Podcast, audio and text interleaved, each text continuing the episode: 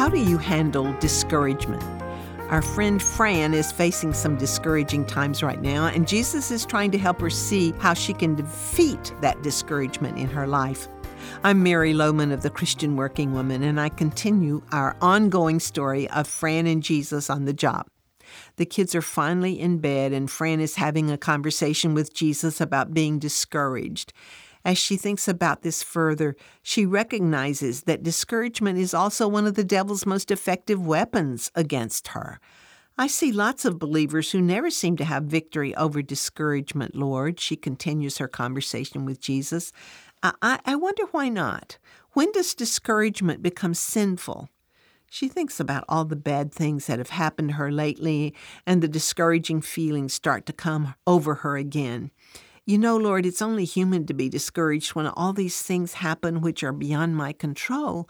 I mean, I didn't cause any of them, and I don't seem to be able to change any of them. As Fran thinks about all this, the phone rings and it's her friend Louise. Oh, Louise, I'm just so discouraged, she says to her. Did you hear I lost that account I've been working on? After all that work, they they went to the competition. She pauses. Oh, sure, there are more fish in the sea, but tell me where, she replies to Louise in a rather sarcastic tone. And besides that, Drew's having problems at school, she says. I got my second notice of an overdue bill from the dentist today. I don't have the money to pay that bill this month. And to top it off, Debbie called to say she wouldn't help me with children's church this year. I don't know, Louise. Nothing's going right for me.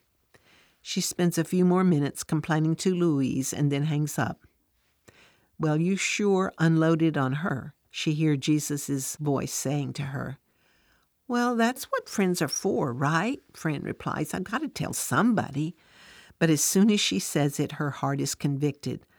Why did I unload on Louise like that? She called to have a nice conversation. In fact, I don't even know why she called. I didn't give her a chance to say. Fran feels so badly about the way she complained to Louise.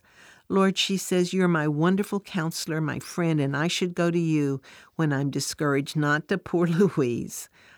If you're discouraged today, why don't you just tell Jesus? Nobody else, just tell Jesus. He can handle it and He can help. Memorizing scripture is good, but it's challenging sometimes. Well, we have a ministry called The Hidden Word, which will help you memorize scripture. All the details are on our website at ChristianWorkingWoman.org.